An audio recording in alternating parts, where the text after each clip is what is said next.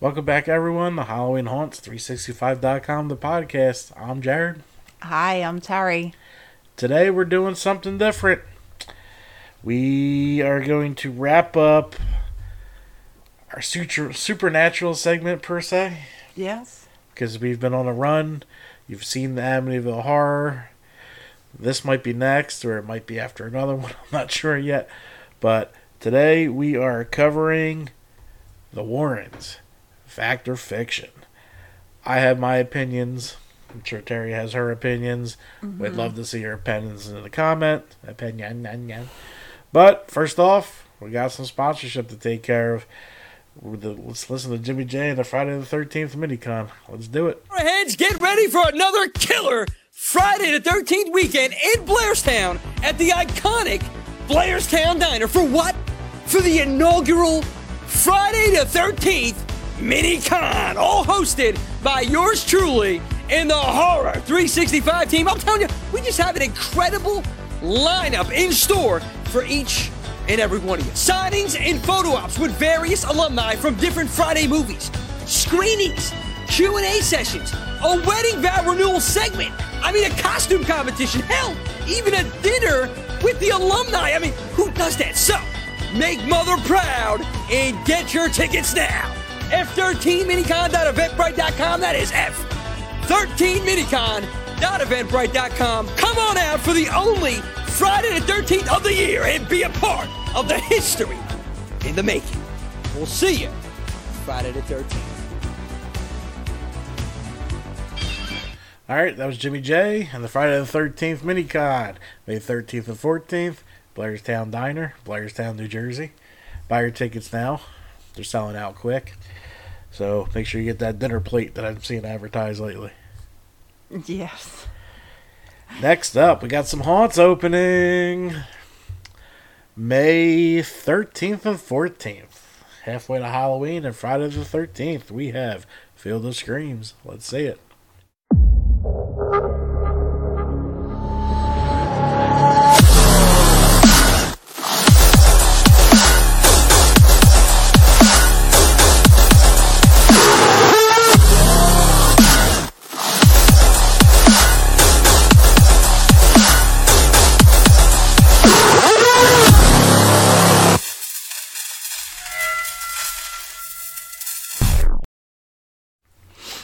Right, Field of Screams. Looks like it's going to be a good time.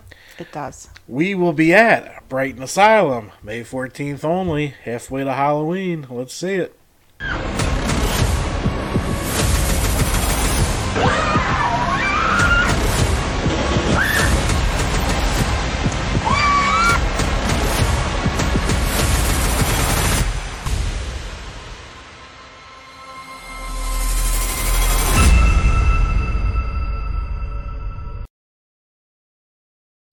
All right, so that was Brighton Asylum.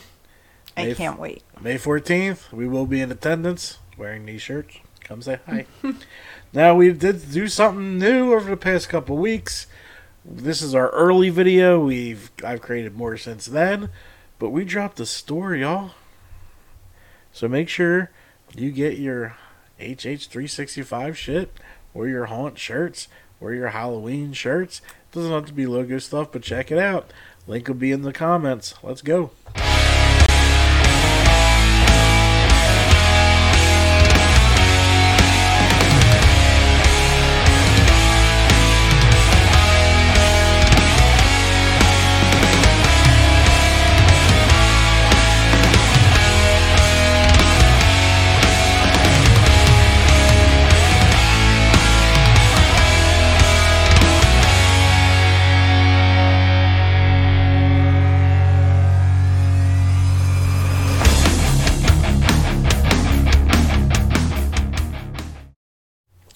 Like I said, that's an older video where you already have double the stuff up there. But just hit the comments. The link will be in there. We'll set you that way. Check out some stuff. I mean, I, I got it set reasonably priced, and there's some haunt shirts. I mean, it's hard to come across haunt shirts. Yes, it is. And I like my tumbler. How's the tumbler working out? It's good. Very cool. Keeps the drink cold. Haven't tried it hot yet. If you guys have any ideas for T-shirts, let me know. I'm working with uh, Chandra soon. She makes these little paintings, so we're gonna put them on T-shirts. If she ever wants to send me a picture. All right, but let's get into this. You ready to get into this? Yes, I All right, am. Enough fucking around. This is the Warrens. Fact or fiction? Ah.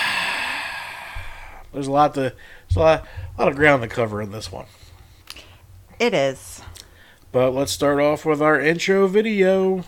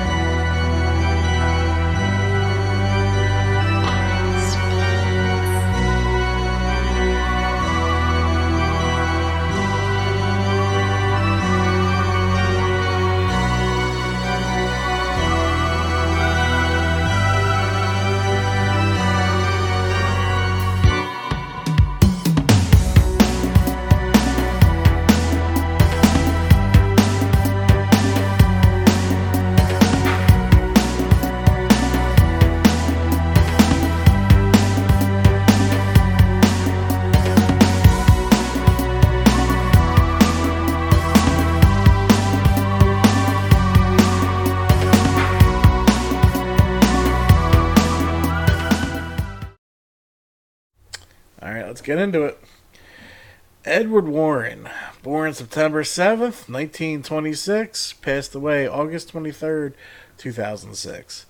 And Lorraine Rita Warren, January 31st, 1927, died April 18th, 2019, were American paranormal investigators and authors associated with prominent cases of alleged hauntings. Ed was a self taught and self professed demonologist. Hmm. We're going to have another demonologist soon, just saying. Someone's going back to school. I can't. Self professed demonologist, author, and lecturer. Lorraine professed to be clairvoyant and a light trance medium who worked closely with her husband. Lorraine does have certificates from universities saying that she is psychic. I guess colleges can prove that. I don't know. In 1952, the Warrens founded the New England Society for Psychic Research, NESPR, the oldest ghost hunting group in New England.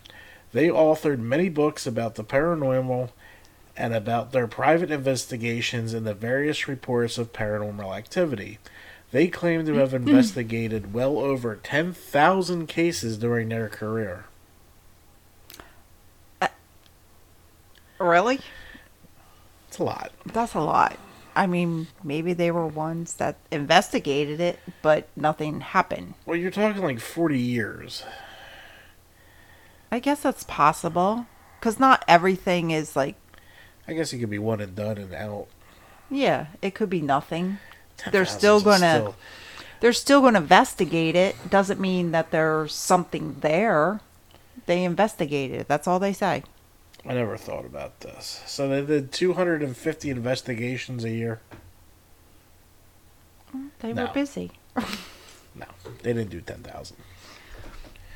They did not do 10,000. I think it's a little far fetched myself, but Well, I mean, they went a little deeper in the 90s, so it'd be closer to like 200 a year. Okay. Mm. Moving on. The Warrens were among the first investigators in the Amityville haunting, as you know from our last films. We will not be covering the Amity part of this because we already did it. Feel free to go back, backtrack a little bit. It's part one and two. Excellently done. they were good.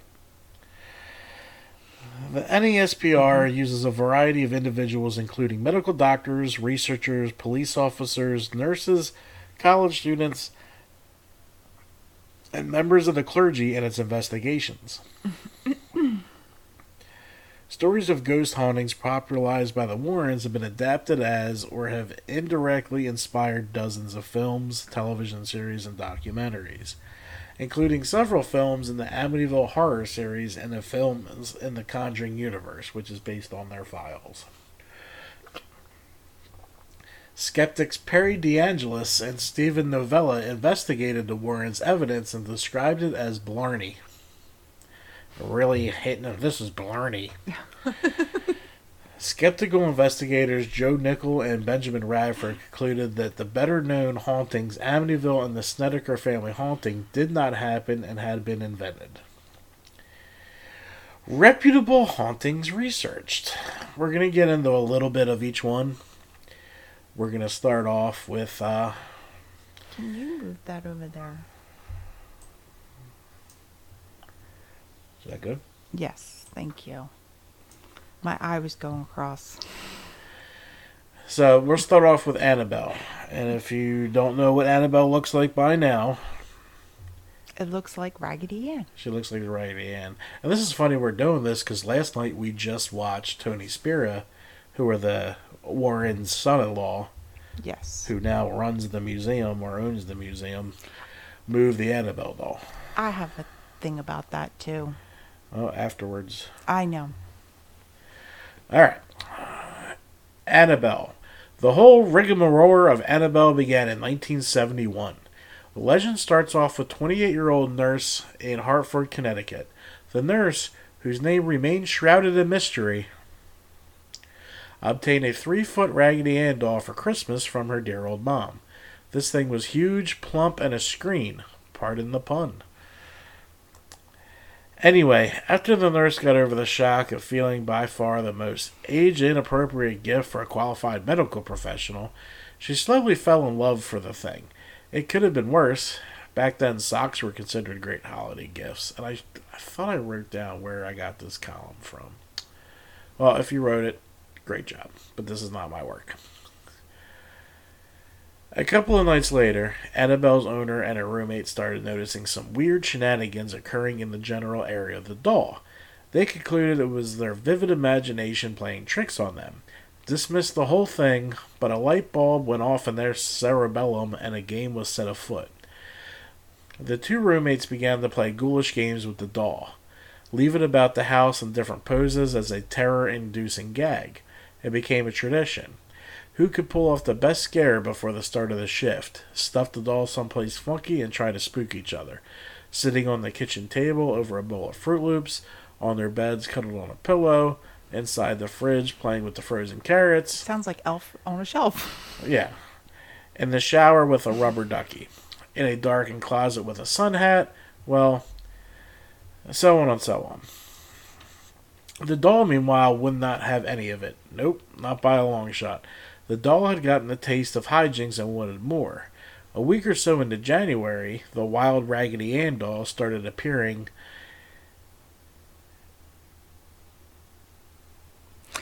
in different places, and she started to move her arms, or so the girls say. You were going to say something? So I should do that with our Annabelle. I don't care. That's fine. I'll move her around and try and scare Dom and you, and Yeah. maybe she'll come to life. Yeah.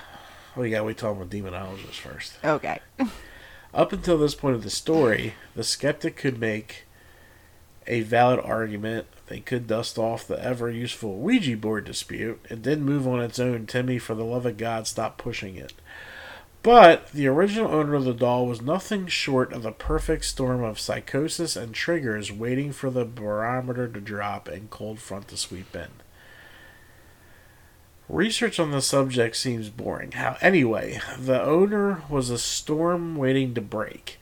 Superstitious, naive, gullible, paranoid, deeply religious, prone to fancy, while her friends snickered, "Oh dear Lord!" Annabelle drank all the beer, and hid the last chorus behind her back. Then there started crossing herself, and intoning a quick "Our Fathers," and resolved to put a stop to it.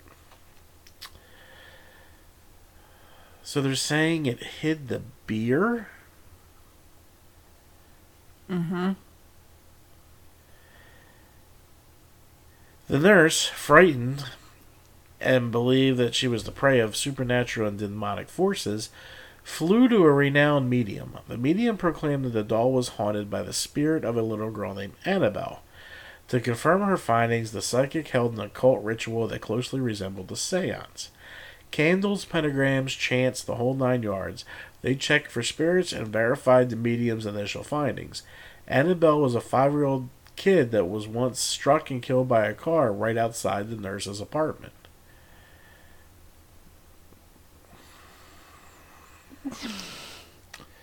How did the. I thought it was haunted before the nurses got it. That's what they say. You're going to hear a lot of back and forth with all of this. Like, Just, what the? it's hell? fine. It, I'm going to close it up to how I feel behind every story, and I'll let Terry do the same. But let's get into it.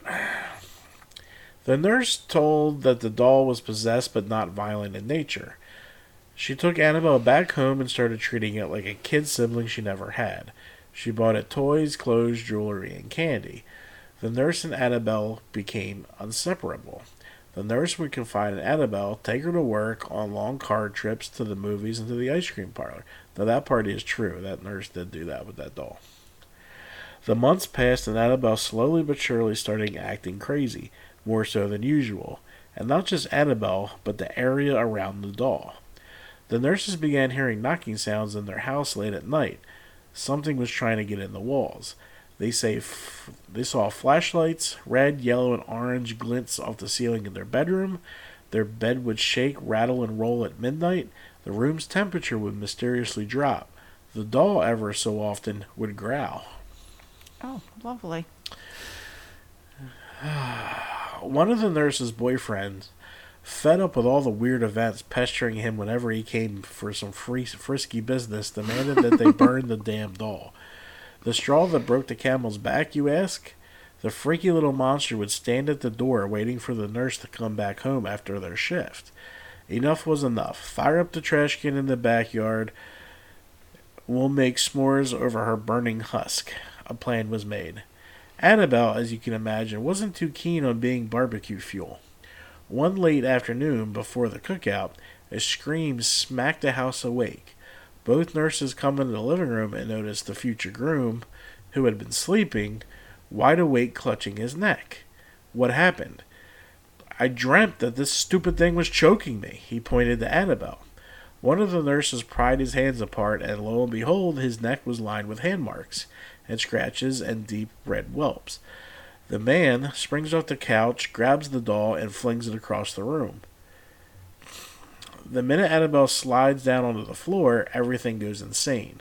Pictures and frames explode off the walls, chairs roll across the room, the couch flips on its side, the lights bang off and on, complete pandemonium.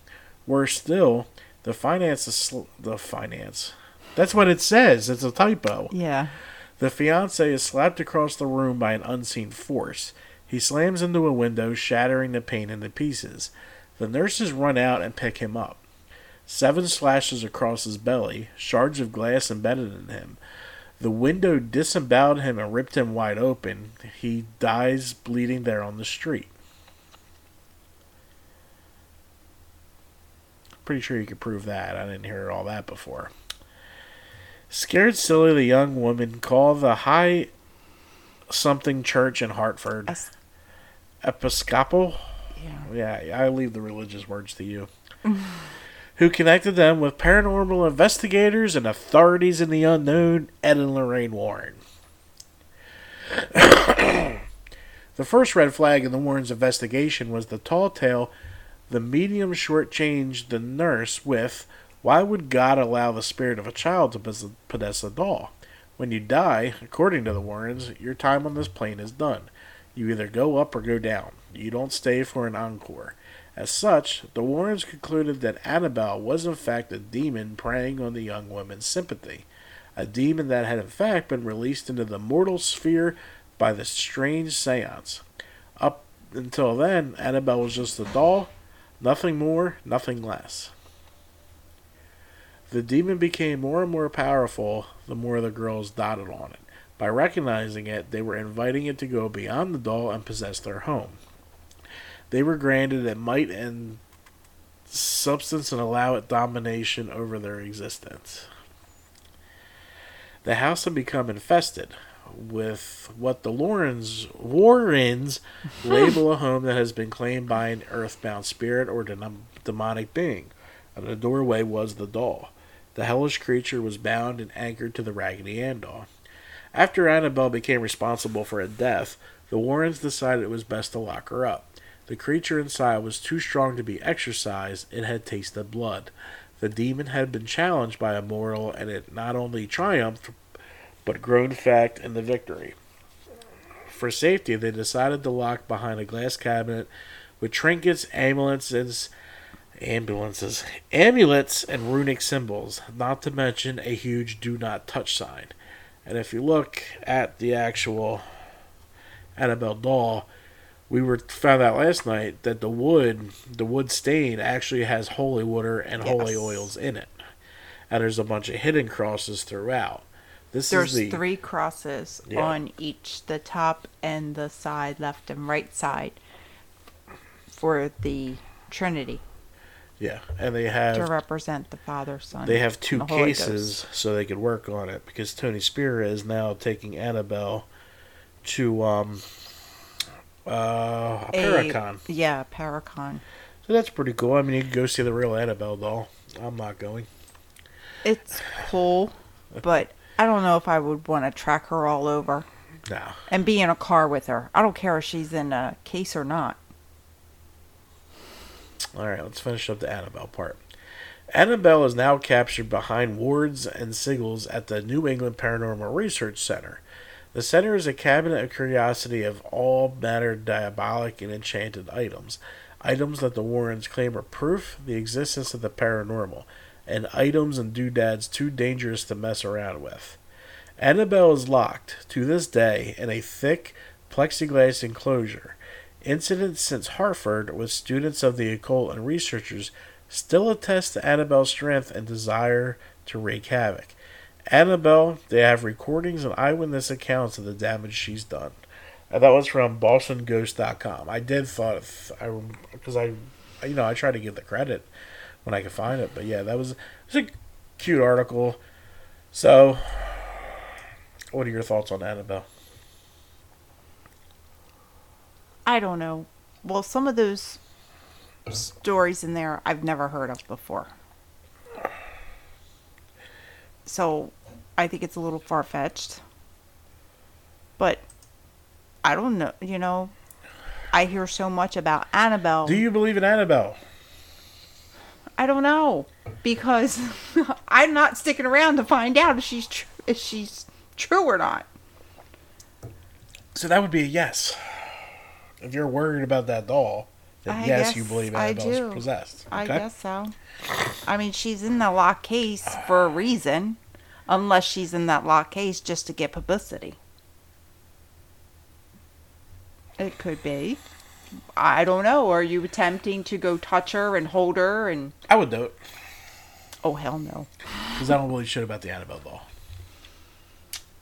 And the one thing about that video we watched last night, he said you got to make it quick, one case to the next, and he took a sweet old time with that thing, and then he sat there fixing them, Yep. fixing her. I mean, and he said, "Well, I got, she's like slumped over. I have to fix her." Well, the one thing I can tell you is the Warrens' story never changed about the Annabelle doll, Mm-mm. which is interesting. Right, which makes me think that she's real. Hmm. Uh, Where are all the other demon dolls then? Like, how did the Warrens just end up with the one? No, well, everything in that room is supposed to be possessed. We're not talking about the room. No, We're talking I'm just about saying. Annabelle. That was the other thing. They're in there with all these other things. Mm-hmm. Like, I don't know. For a minute there, I was thinking that it was all a bunch of Maloiki. What is Maliki? no, I'm uh with the Annabelle doll I'm going fake. There's too much contradictory between the um, other side stories. Okay.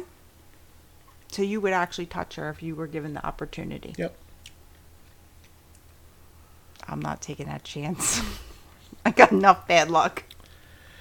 Uh, it's just like I believe some of the Warren stories, and there's a lot I don't believe in.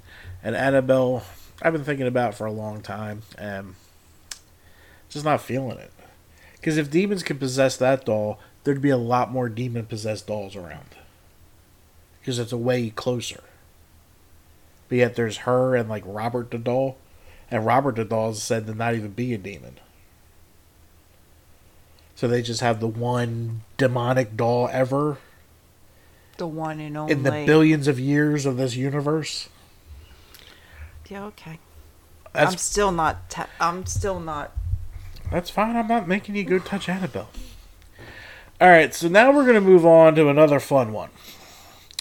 This is the Perron family. Of course, you all know the story from The Conjuring.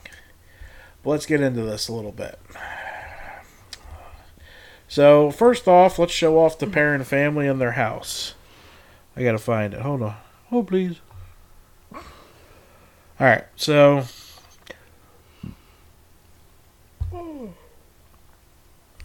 you could talk while I'm doing this. I'm this. you sorry. know. I was yawning.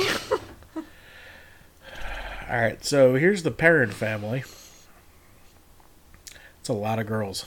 that is a lot of girls. Five girls. Look cute in their little Sunday dresses. Yep. And this is the actual Perron house, which is right here. Big house for that day. Yes. I didn't realize it was like a log cabin type deal. Is it? I didn't realize. Maybe it's just I- the siding. I think it might be a the fake log cabin. I like the sidings log. Yeah. Yeah. All right, so It's like two houses. well, I'm sure one was added on later. Yeah, you can tell that Yeah, you could tell. it looks like the one closer was added on. All right, so we're not going to go too deep into the Perron family because everyone knows the story. But I'm going to read a lot of it because I did find some inconsistencies with um, one of the daughters who still talks about this to this day. And I'll go over that after the episode with my notes.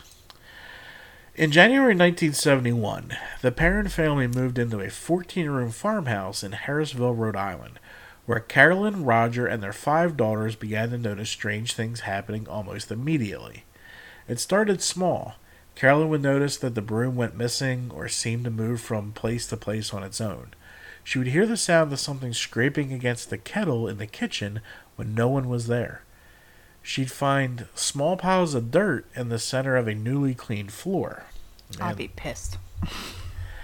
the girls began to notice spirits around the house, though for the most part they were harmless. There were a few, however, that were angry. Carolyn allegedly researched the history of the home and discovered that it had been in the same family for eight generations and that many of them have died under mysterious or horrible circumstances. Several of the children had drowned in a nearby creek, one was murdered, and a few of them hanged themselves in the attic. The spirit that was depicted in the film, Bathsheba, was the worst of them all. Whoever the spirit was, she perceived herself to be the mistress of the house, and she resented the competition my mother posed for that position, said Andrea Perron, the oldest of the five girls.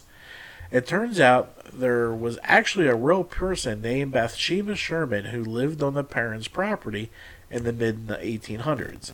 She was rumored to have been a Satanist, and there was evidence that she had been involved in the death of a neighbor's child. Though no trial ever took place, she was buried in a nearby Baptist cemetery in downtown Harrisville, and her tombstone is now gone. What happened to the tombstone? Someone took it.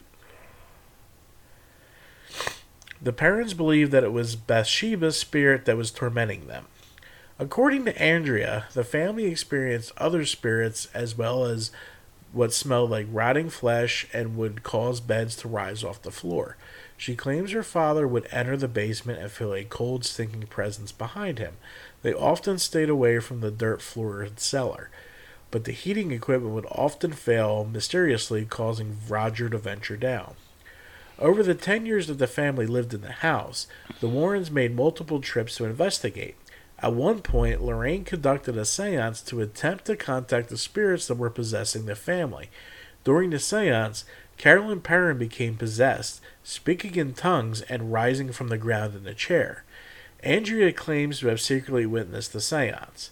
I thought I was going to pass out, Andrea said. My mother began to speak a language I'd never heard of and a voice that was not her own. Her chair levitated and then she was thrown across the room. Though the movie, movie version of events culminates with Ed performing an exorcism rather than a seance, Lorraine insists that she and her husband would never attempt one, as they must be performed by Catholic priests. After the seance, Roger kicked the Warrens out, worried about his wife's mental stability. According to Andrea, the family continued to live in the house due to financial instability until they were able to move in 1980, at which point the spirits were silenced and the haunting ceased. Alright, so here's my problem with Andrea Perron. Now, I believe the Perron house. Why? I just do. A lot less inconsistencies through the stories. I watched four in, four interviews with Andrea. Oh, I I agree. The I, I definitely change- believe in that. The only change in Andrea's story was I wrote it down if I can find the damn thing. I, Here it is. All right.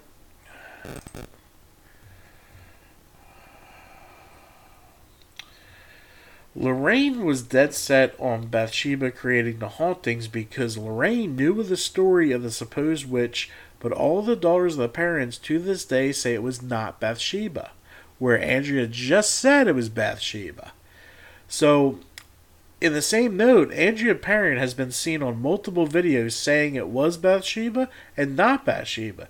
In an interview for video interv- in a video interview on historyversehollywood.com, the video is about Bathsheba creating the haunting, where Andrea Perron on record is saying she as in Bathsheba. But then on the YouTube channel, The Grim Life Collective, which is a great show, Andrea Perron tells the host flat out they never believed it was Bathsheba. so which one is it? Either She's lying. right?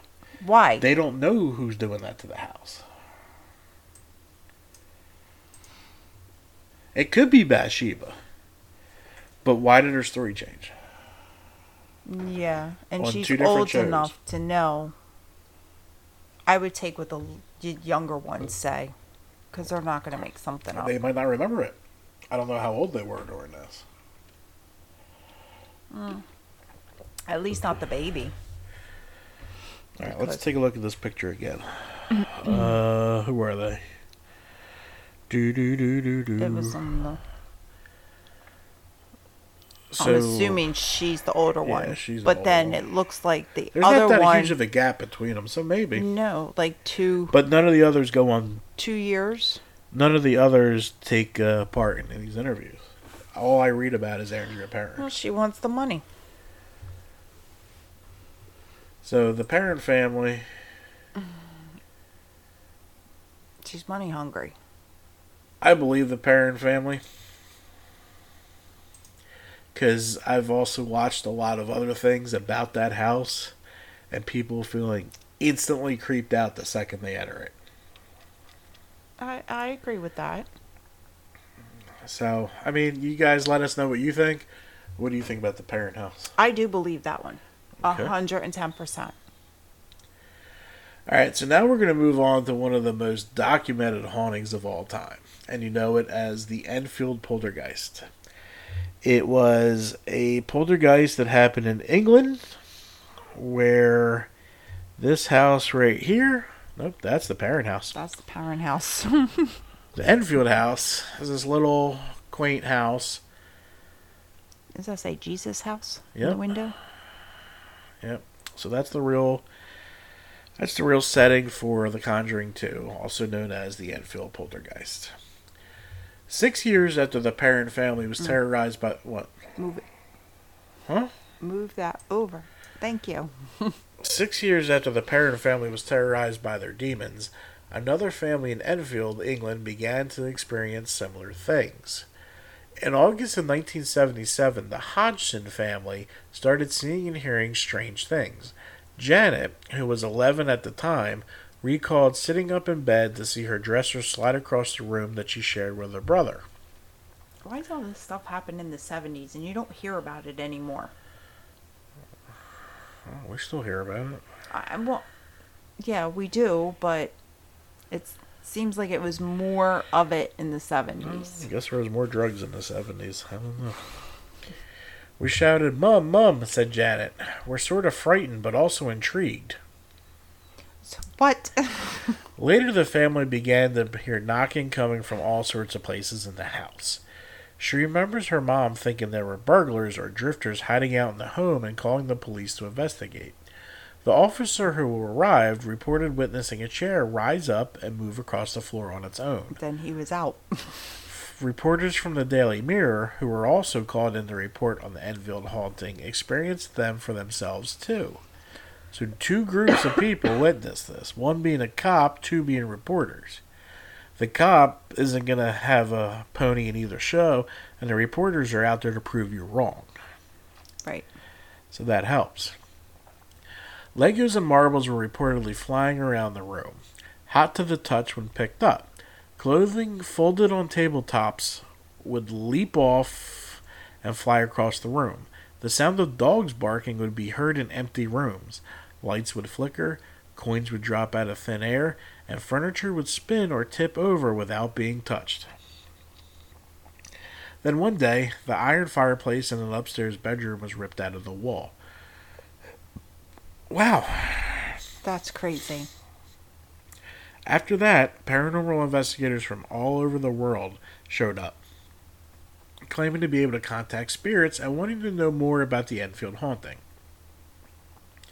Most of them decided that the children had been faking their experiences, as one of them had admitted to doing so on one occasion, but the Warrens were different. They showed up and immediately believed there was a demonic present present. presence present. However, their claims were overlooked as a noted skeptic at the time accused Ed Warren, Ed Warren of exaggerating and even making up incidents, often transforming a haunting into one case of demonic possession. This is where the story differs from the movie, as there was no exorcism like practice from the Warrens.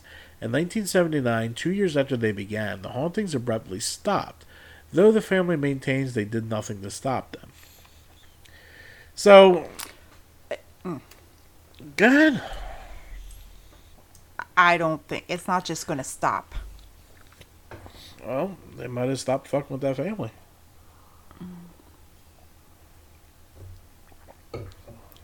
It's happened in a few cases. So, they also had the uh, Enfield daughter, Janet, levitating, which I have a picture of. Yeah, that's not levitation. No, that That's looks jumping like off a bed. Jumping off the bed. You can see footprints from the bed. But there was another case where um, I don't have the video.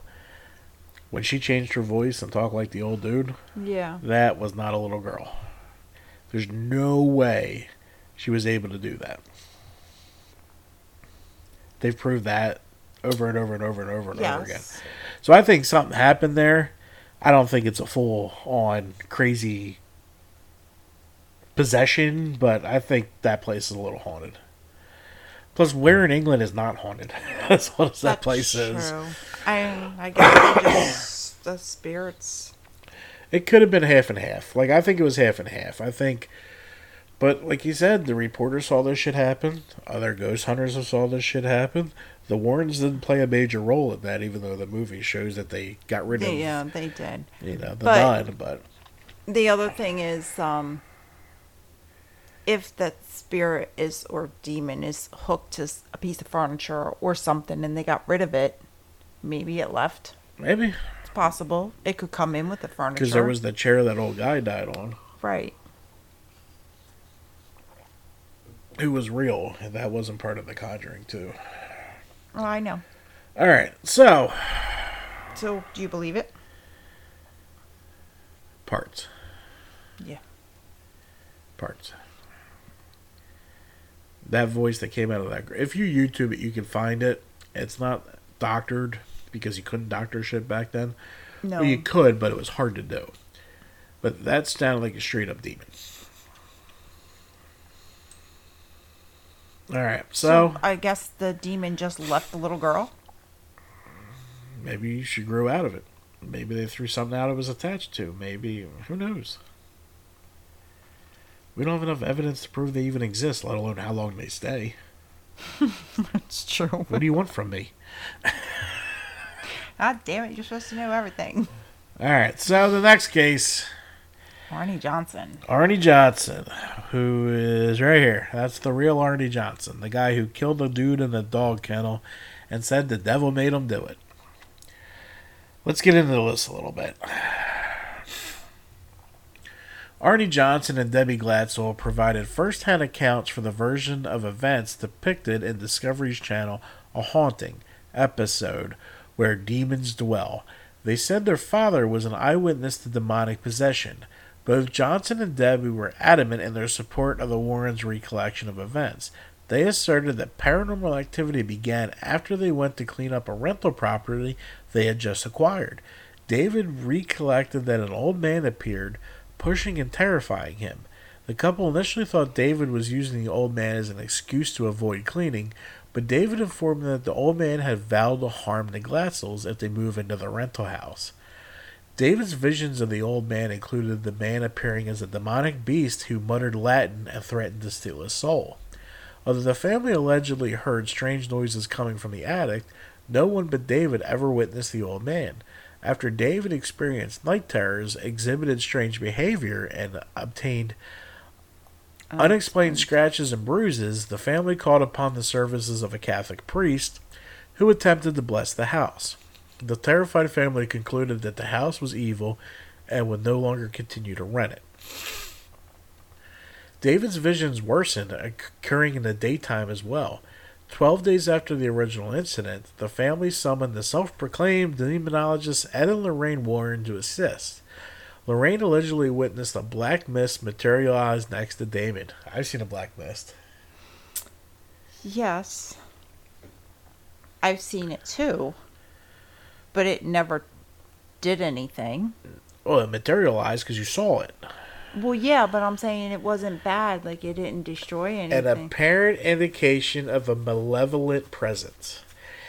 Debbie and her mother told the Warrens they had seen David being beaten and choked by invisible hands, and the red marks had appeared on his neck afterwards. What do you mean it didn't do nothing? It tore my closet apart twice. oh, well, yeah. But that's a little thing. Yeah. Okay. We'll get into our horror story one one of these episodes. We gotta write everything down. David had started to growl, hiss, speak in otherworldly voices, and recite passages from the Bible or Paradise Lost. The Glatzels recanted how each night a family member would remain awake with David as he suffered through spasms and convulsions. After receiving a prognosis of multiple possessions from the Warrens, David was subjected to three lesser exorcisms. Lorraine asserted asserts that David levitated, ceased breathing for a time, and even demonstrating the supernatural ability of pre- precognition, specifically in relation to the manslaughter Johnson would later commit. In 18 in 1980, the Warrens contacted Brookfield police to warn them that the situation was becoming dangerous. According to eyewitness testimony, Arnie Johnson coerced one of the demons from David to possess him while participating in David's exorcism. It is here that a haunting veers away from the circumstances of Johnson's possession as described by those involved. According to the show, a few days after Johnson egged the demon on during the exorcism, he was attacked rather viciously by the demon, which allegedly took control of his car and forced it into a tree. But Arnie was unharmed. After this incident, Johnson returned to the rental property to examine an old well that supposedly housed the demon. In both the dram- dramatized version and his personal account, Johnson said that this was his final encounter with the demon while completely lucid. After encountering the demon at the well and making eye contact with it, he became possessed. The Warrens claimed to have warned him not to do this, although their warning was not mentioned in a haunting. As David's condition worsened further, Debbie and Johnson, who had been living in their mother's home, decided it was time to move. Debbie was hired by Alan Bono, a new resident in Brookfield, as a dog groomer. Debbie and Johnson began renting an apartment close to her place of employment After moving in, Johnson started to exhibit old behavior that was strikingly similar to David's, causing Debbie to fear that he had become possessed as well. According to Debbie, Johnson would fall into a trance-like state wherein he would growl and hallucinate but later have no memory of it. In February 16, 1981, Arnie called in sick to his job at the tree service company and joined Debbie at the kennel where she worked, along with his sister Wanda and Debbie's nine year old cousin Mary. Bono, the company's landlord and Debbie's employer at the kennel, bought the group lunch at a local bar and proceeded to drink heavily.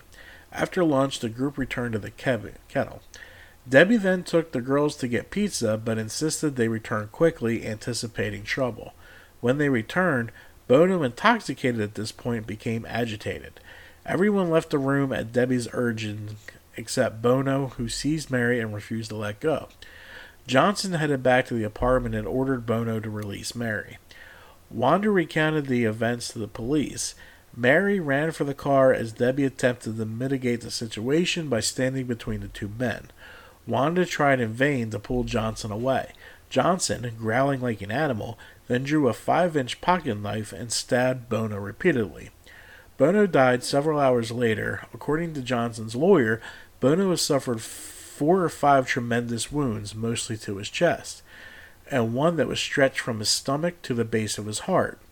Johnson was discovered two miles from the site of the killing and was held at Bridge Bridgeport Correctional Center on bail of $125,000. This was the first unlawful killing in the history of Brookfield, Connecticut. The day after the killing, Lorraine Warren informed the Brookfield police that Johnson was possessed when the crime was committed. A media blitz soon surrounded the story, fueled in part by the Warrens, whose agents promised that lectures, a book, and a movie detailing the gruesome case were in the works. Martin Minnella, Johnson's lawyer, received calls from all over the world about what was being called the Demon Murder Trial.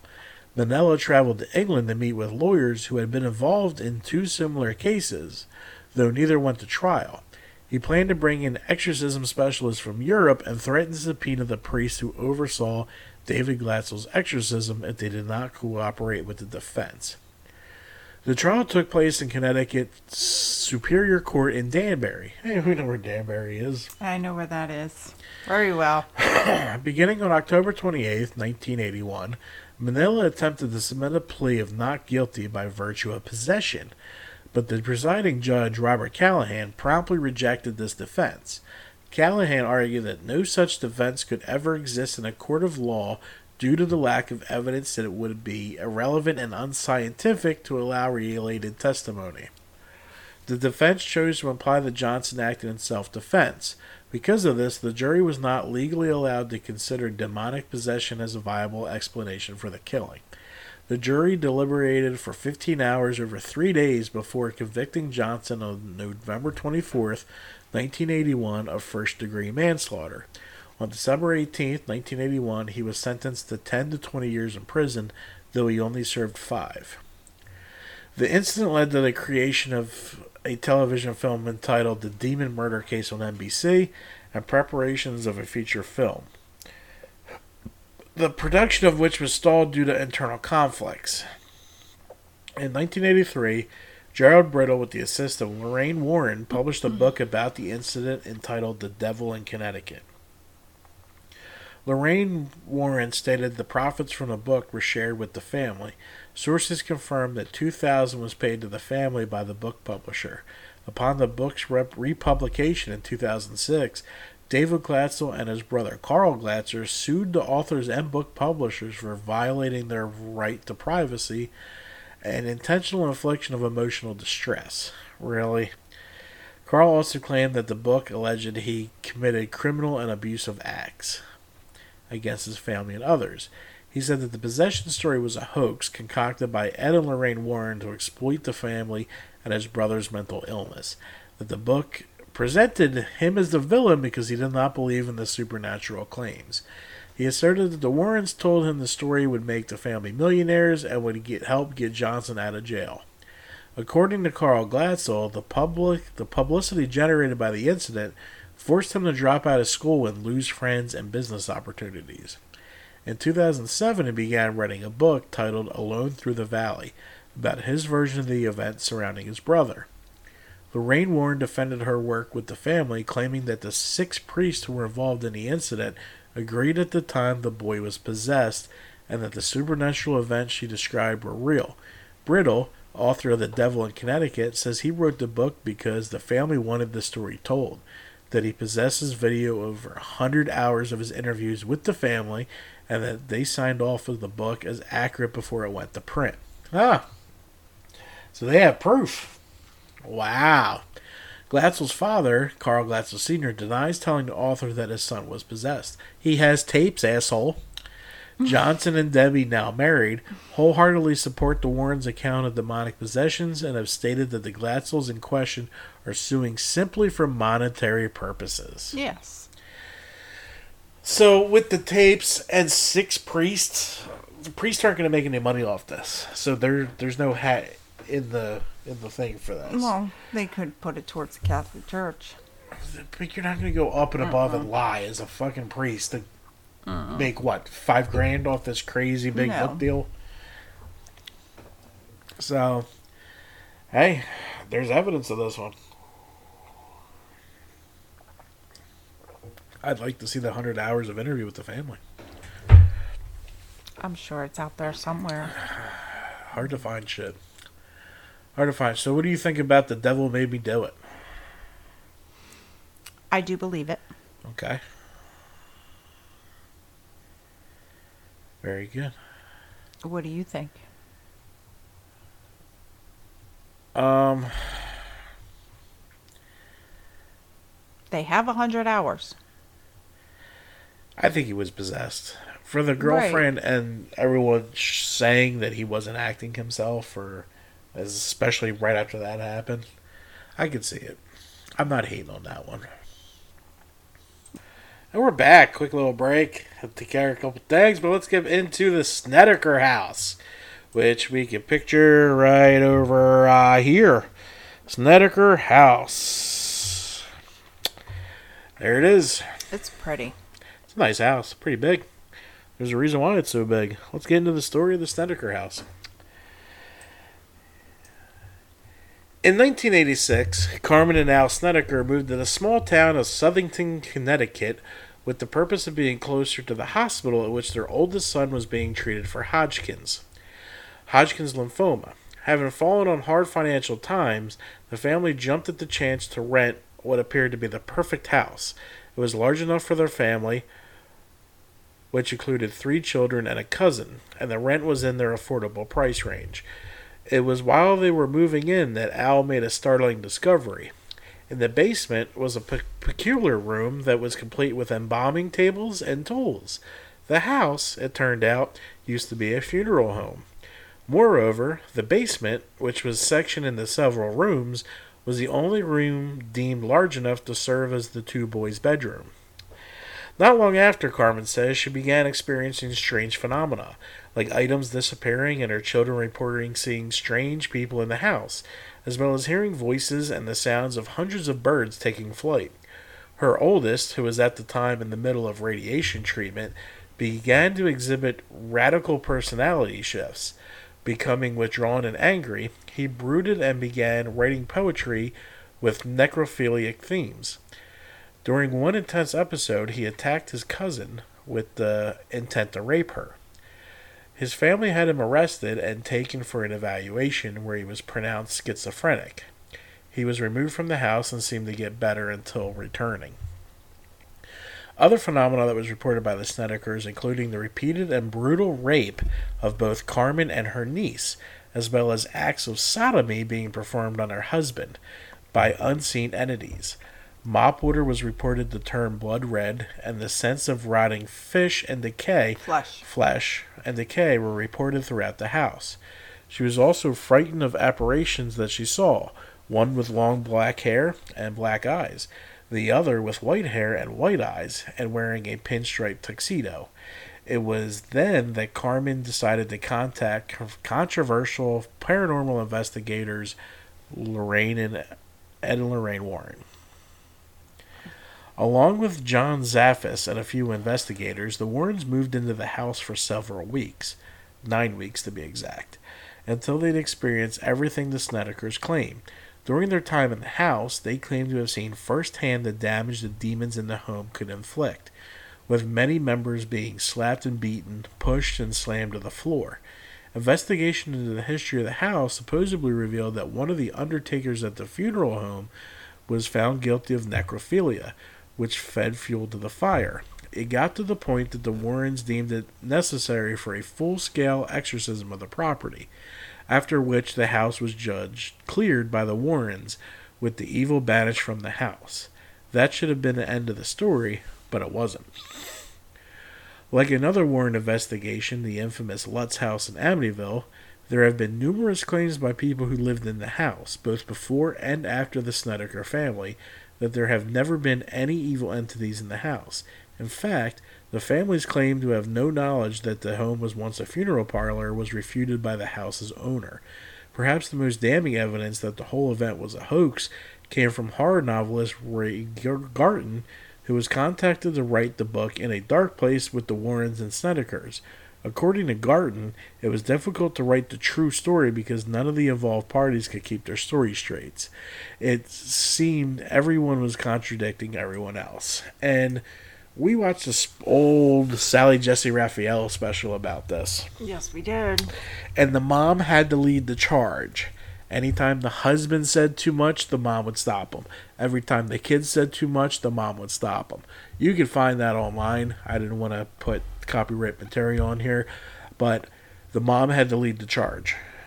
And they had a um, a skeptic on with Ed Warren, and he kept arguing with them. I don't know about you, but when I know I'm right, I'm not arguing with people. Like when someone says something, okay. He was getting heated like trying to prove his point. Yeah. I have a whole series of notes for that, and I think I have the Snedeker family right here. Yep, so that guy was raped by a ghost. This one, sad to say, I'm calling bullshit. Yeah, me too. Cool story, made a good movie, The Haunting in Connecticut, but I'm calling bullshit. If you're in there nine weeks, Here's the thing your kid is sick with cancer. You're stressed the fuck out. The whole family's stressed the fuck out. You saw a bunch of shit that wasn't there. And that happens. When we went through a paranormal investigation, we went through 45 minutes of questions. These are all questions this family would have failed. yes. So I'm calling the Snedeker case hoax. Yeah, I'm not buying it. All right, let's move on to the Smurl family. The Smurls moved into a double block house on Chase Street in West Pittston, Pennsylvania in August 1986. Here is the Smurl house. Sorry about the blurry picture, but you can see by the cars this was taken in the 80s. They didn't really have these fancy digital cameras now. So that's the that's the Smurl house. This one made a great TV. I don't know if it was a TV movie or it was just came to TV really quick, but it was called The Haunting. It was a scary fucking movie. It was good. It's on YouTube now. You just have to watch it like how you watch stuff in the '80s and like uh, four by three. Maybe one day I'll get through it. All right, so they claim that the premises was disturbed by a demon that caused loud noises and bad odors, threw their dog into a wall, shook their mattress, pushed one of their daughters down a flight of stairs, and physically and sexually assaulted family members on several occasions. In 1986, the family brought in a parademonologist, Ed and Lorraine Warren. According to Ed Warren, the demon that inhabited the Smurls' home was very powerful, and it shook mirrors and furniture after they tried to persuade it to leave by playing religious music and praying. Warren claimed he felt a drop in temperature and saw a dark mask form in the house. And the demon once left a message on a mirror telling him to get out. After months of investigation, Warren alleged that he had a number of audio tapes containing knocking and rapping and caused by the demon. See, I don't count knocking and rapping because see how easy that is? You, you that was a ghost. Look, my hands are here. I mean, I, no, that's not enough for me. It never has been. Professor Paul Kurtz of State University of New York at Buffalo and then chairman of the Committee for the Scientific Investigation of Claims of the Paranormal said the Warrens weren't objective, independent, or impartial investigators and characterized the Smurls' claims as a hoax, a charade, and a ghost story. Kurtz said that the family's claims were possibly due to delusions, hallucinations, or brain impairment, and advised that they submit themselves to psychiatric and psychological examinations. Jack Smurl told a newspaper reporter that he had surgery to remove water from his brain in 1983 because he had been experiencing short term memory loss due to a case of meningitis in his youth. Allentown, Allentown, I know where Allentown is. Mm-hmm. Psychologist, psychologist, psychologist Robert Gordon commented that people often look at demonology to explain many tensions that they experience as individuals and within their families. Spokespeople for the Roman Catholic Church, the Diocese of Scranton, said that they were unsure what might be causing the disturbance. St. Bonaventure University theology professor Alphonsus Trabold said there might be other less demonic explanations. The home was blessed by several priests who said they saw no harmful activity while on the property. Janet Smurl claimed an identified unidentified priest performed three unsuccessful exorcisms, and the demon avoided the rites by moving between the double block home and following the family to other locations. In 1986, a priest from the local diocese spent two nights at the Smurl house and said nothing unusual happened during his stay there. In 1986, the Smurls told the press they were tired of the constant media bombardment. However, within a few months, they had authored along with and Lorraine Warren and Scranton newspaper Robert Curran, a paper a paperback book version of the story called The Haunted, published by St. Martin's Press. The book was criticized by reviewers such as Wilkes-Barre Times leader staff writer Joseph Masaryk, who wrote, Robert Curran forsakes the principles of his trade to give readers a one-sided account of what did or didn't occur over several years in Jack and Janet Smurl's former home. Reviewer Mary Beth Gaiman wrote that the book was poorly written, adding that it is hard to conceive of a supposedly sophisticated objective, and as far as I know, at least until now, credible reporter like Curran taking their story seriously, given the complete lack of empirical or physical evidence to support it. That sounds just like Ric Osuna believing everything that fucking Ronnie DeFeo told them. Mm-hmm when there's fucking I proved this on my shitty podcast that Dawn had nothing to do with it. But Osuna keeps saying it's Dawn. You're a fucking idiot, Ric Osuna. I said it. you can find my email. We could talk. The same year, the pastor of Immaculate Conception Parish in West Pittston, Reverend Joseph Adonizio, said the Smurls felt that after intense prayers, things are back to normal. In 1987, Janet Smurl told reporters that they were still heard knocking and saw shadows. After the Smurl family moved to Wilkes-Barre, Deborah Owens moved into the former Smurl home in 1988 and told reporters she never encountered anything supernatural while living there. In 1991, a two hour made for TV movie titled The Haunted was released by 20th Century Fox. Written by Curran, the Warrens, and the Smurls, and starring Jeffrey DeMunn as Jack Smurl and Sally Kirkland as Janet Smurl. That was a good movie, though. Mm-hmm. The Warrens can make some damn movies. I'm calling bullshit. Oh, without a doubt. All right, so we're moving on. We're almost getting there, getting there. We're going to talk about Union Cemetery. We have a picture right about. Yeah. One of the most haunted cemeteries in the world. Aren't most cemeteries haunted? Yes. All right. Let's get through it.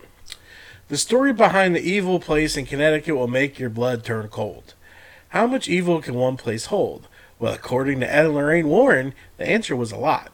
They even wrote a book about it, Graveyard, which chronicles a host of their most harrowing, fact based cases of ghostly visitations, demonic stalking, heart wrenching, otherworldly encounters, and horrifying comeuppance from the spirit world. The two were self proclaimed demonologists who investigated the paranormal. They checked out a variety of haunted places in Connecticut. With over 300 years of history and 50 years of reported ghost sightings, Union Cemetery is listed as one of the haunted places in the entire country. During these uncertain visits, please keep safety in mind and consider adding destinations to your bucket list to visit at a later date. Union Cemetery is supposedly home to a number of ghosts. Sightings range from soldiers on horseback to harmless giggling children, but the vast majority of reports are of the famous White Lady. The White Lady is an identified woman who re- frequently turns up on nearby roads. Another common apparition that is frequently reported is red eyes. Visitors report feeling an eerie sensation that they are being watched. They will often feel hot breath across their neck when they turn around. They can see a lot of red eyes watching them from the distance. Many visitors claim to feel absolutely nothing. Of course, there are those who are complete skeptics and don't believe this is one of the most haunted places in Connecticut. But the stories persist, and many residents avoid the cemetery altogether, especially at night. Over the years, many investigations have been performed. Many paranormal experts claim to have collections of strange photos and recordings, unexplained fogs. You can always explain fog. Cold spots, strange footprints, and glowing orbs. Orbs is the stupidest shit I've ever heard. Can I put that on record? I saw one. It's fucking dust. I saw one. It was dust. I saw one. Okay.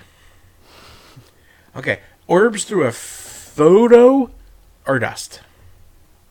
I agree with that. Okay. Want to see a haunting photo taken on site? How about hearing the voice of the White Lady? These paranormal investigators think they have proof of the famous ghost. Decide for yourself. If you guys want to go to the cemetery, it's on One Stepney Road, Easton Connecticut, but be respectful. And it closes at sunset. Uh, nah, cemetery's always got some weird, creepy shit going on, and then all of a sudden Ed Warren says there's a demon. I'm starting to see a fucking trend here. Everything's a demon. Mm-hmm. There's a lot of fucking demons. I think there's more demons than people. Right. I would agree. All right, so I think he just made shit up.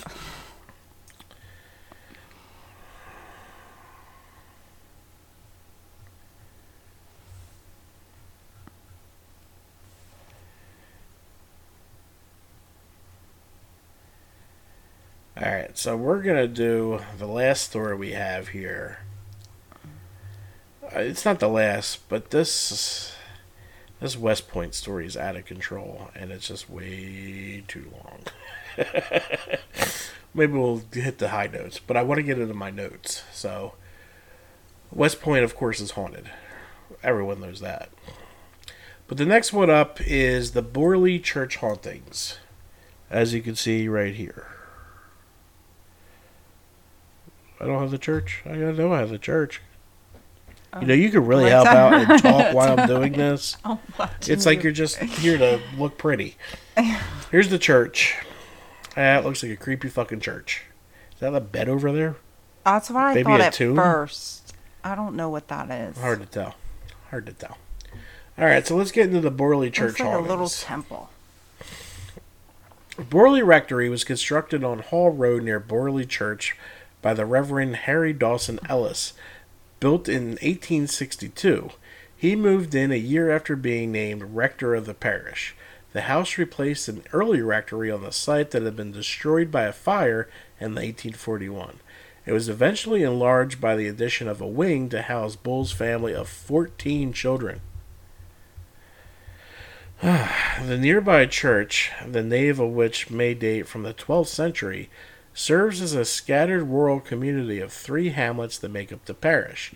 There are several substantial farmhouses and the fragmentary remains of Borley Hall. Once the seat of the Waldegrave family, ghost hunters quote the legend of Benedict Monastery, supposedly built in the area in about 1362, according to which a monk from the monastery conducted a relationship with a nun from a nearby convent.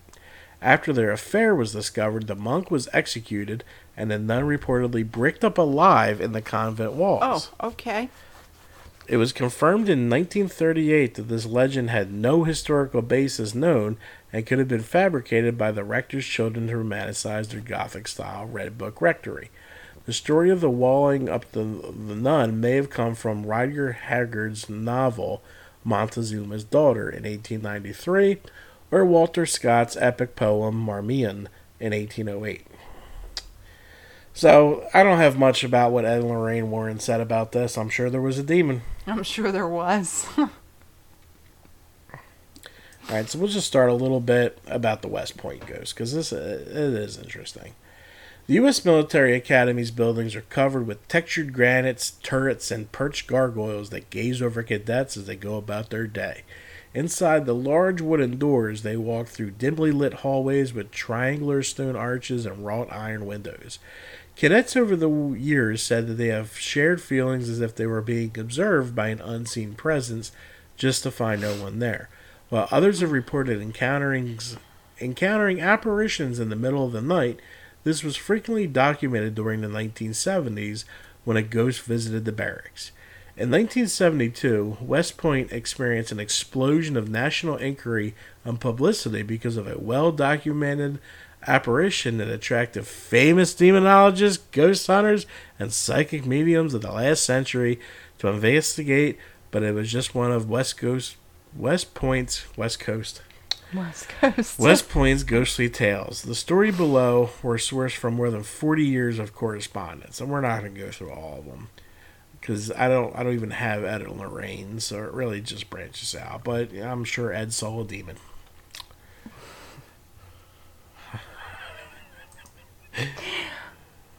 all right, so I mean these guys covered a lot this has been an interesting story, but let's really break this down, okay? The Snedeker family. Special and Sally Jessy Raphael from the early 90s. Like I said, she would not let their family talk. And why the hell did the Warrens have to stay there for a nine and a half weeks? They were writing a book. I know a haunting doesn't show up right away, but you're talking a lot over nine and a half weeks. Yeah, they did that for the book. They didn't yeah.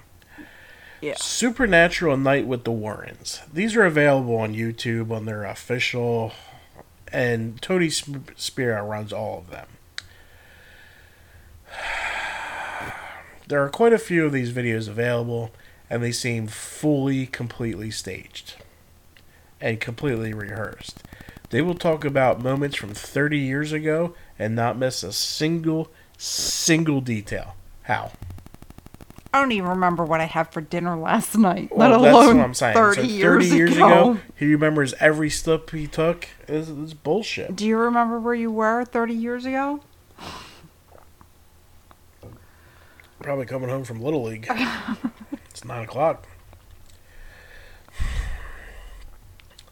The Perron family, like I said, she's been caught saying different things on multiple occasions, but I still believe the Perron family.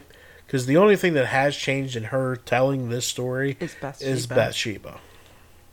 But Lorraine hooking on the Bathsheba makes sense because she knows there's a Bathsheba in the area. It helps create that problem. The Amityville inconsistencies with the Warrens. Ed Warren states that the priest told the Lutz family not to take anything with them. This is the first time I heard this, and I can't find it anywhere else. Ed even got the price of the sale of the Amityville's house wrong on the night of the Warrens. He can remember pixies over bridges and where the bridge stood, but he couldn't remember how much the Amityville house, the one that made his fucking career. Yeah.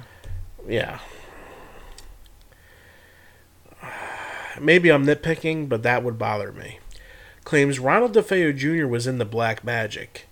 Um, no, there's no proof of that. No, Any of the none. articles found of Black Magic was George Lutz, which has been proven he was into the occult.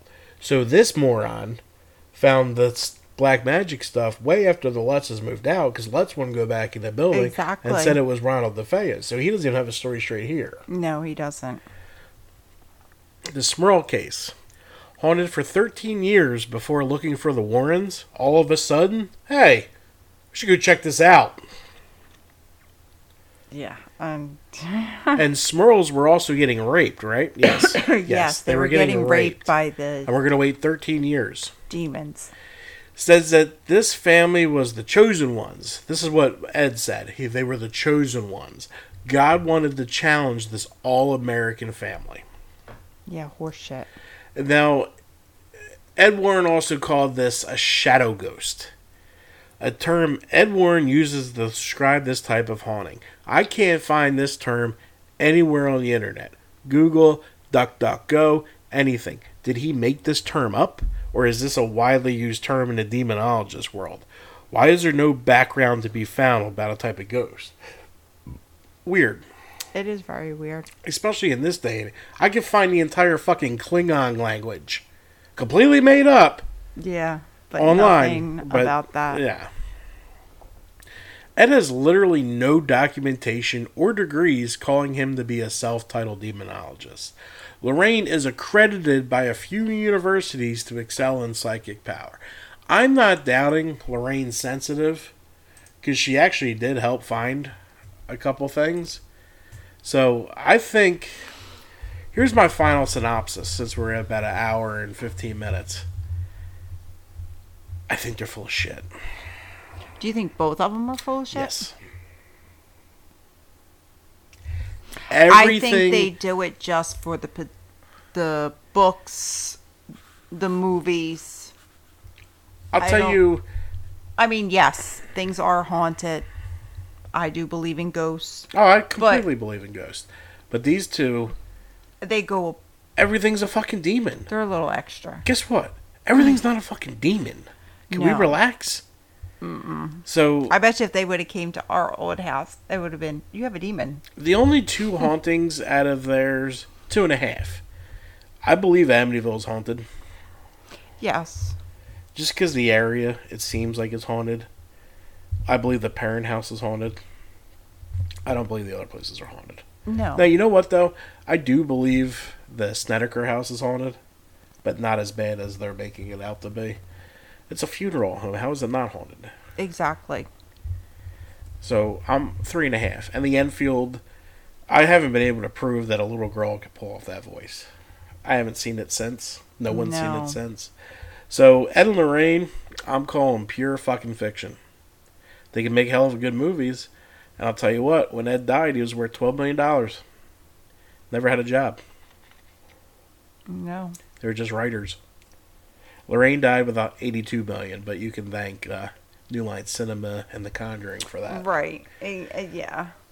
But I do want to get rich before Tony Spera is ready to retire and sell everything, because you know he's going to sell it all. He's been in it for the money since day one. Oh, definitely. I reached out to Tony Spera to have him on the podcast. We got no answer. So I'm going to say what I want to say. You've been in it for the money since day fucking one.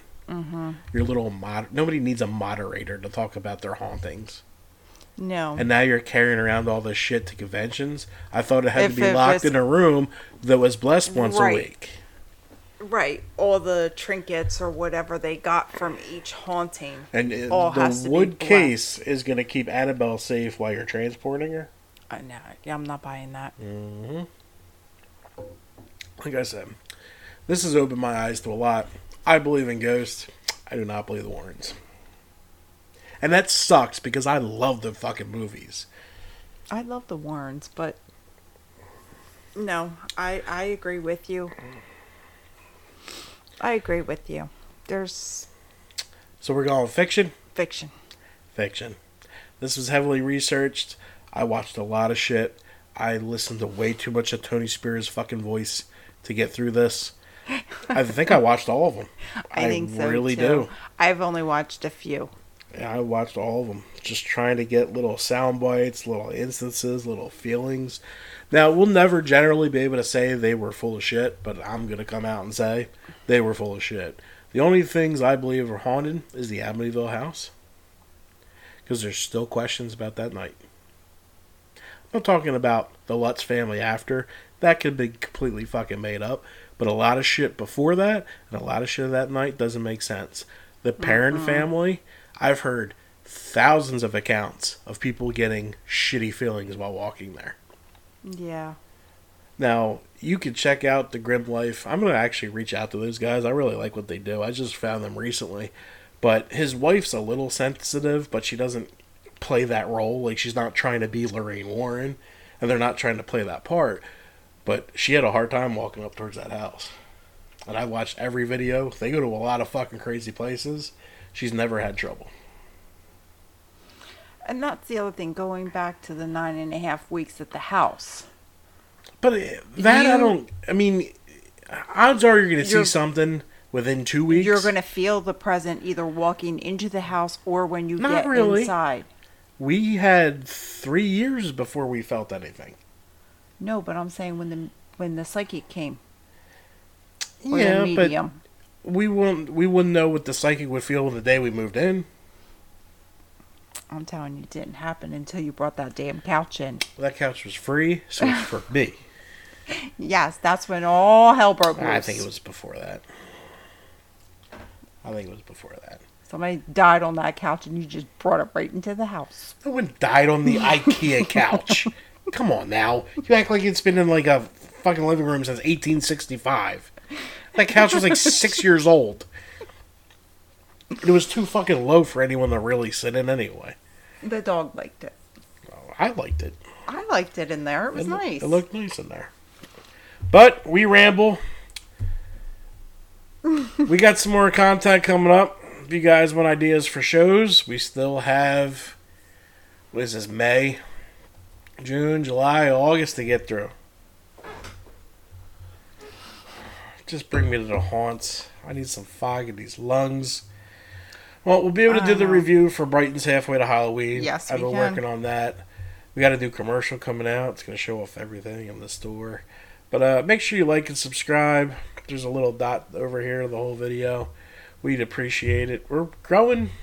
I mean, I'm excited to see it. I thought it'd be a little faster, but it's growing. this shit takes time, and that's fine. I enjoy doing it. Rome wasn't built in one day.